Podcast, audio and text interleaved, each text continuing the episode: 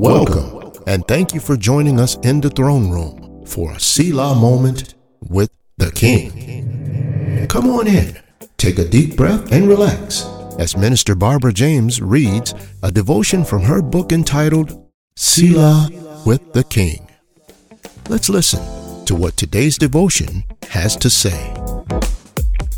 Day 15. Speak. Stop whining.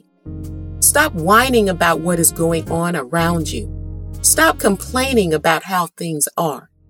Remember who you are. Are you not the child of the King? If so, then act like it.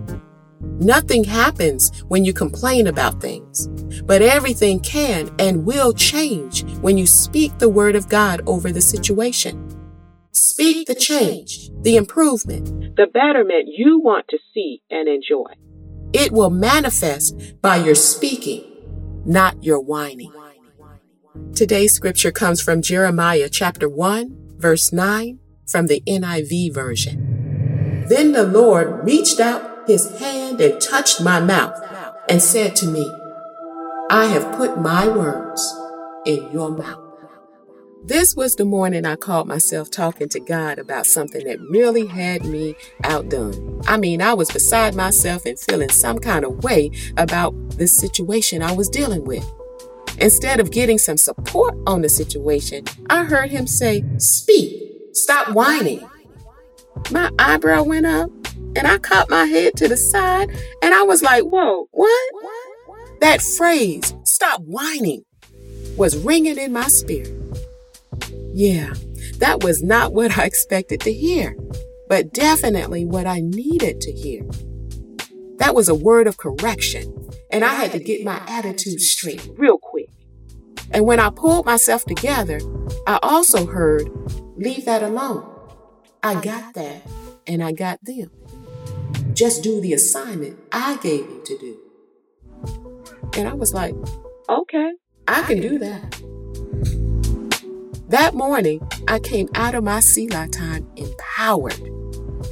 He reminded me to speak and that He would handle all that other stuff. So I started speaking the word all over that situation. I was calling those things that be not as though they were. I was speaking what I wanted to see and not that stuff that needed to be changed. I was not only speaking, but I was expecting. And guess what? My daddy showed up and showed out on all that other stuff. He worked the situation out to my favor. Hallelujah.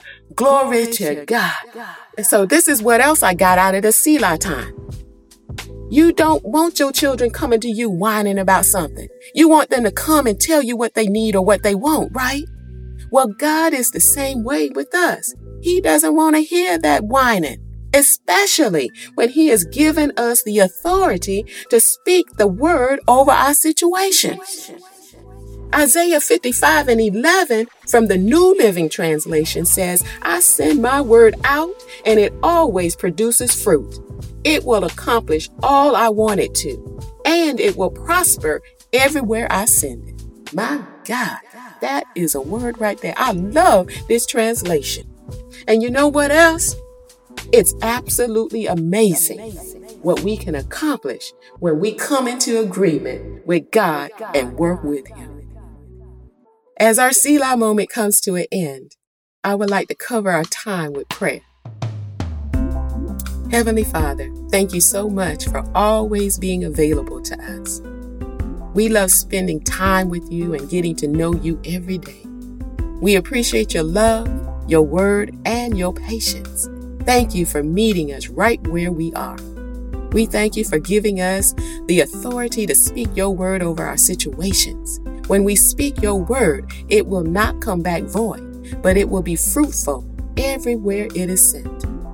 Father, I pray your blessings over every listener and doer of your word today. I praise you and honor you and seal this Selah moment and this prayer in Jesus' name. Amen.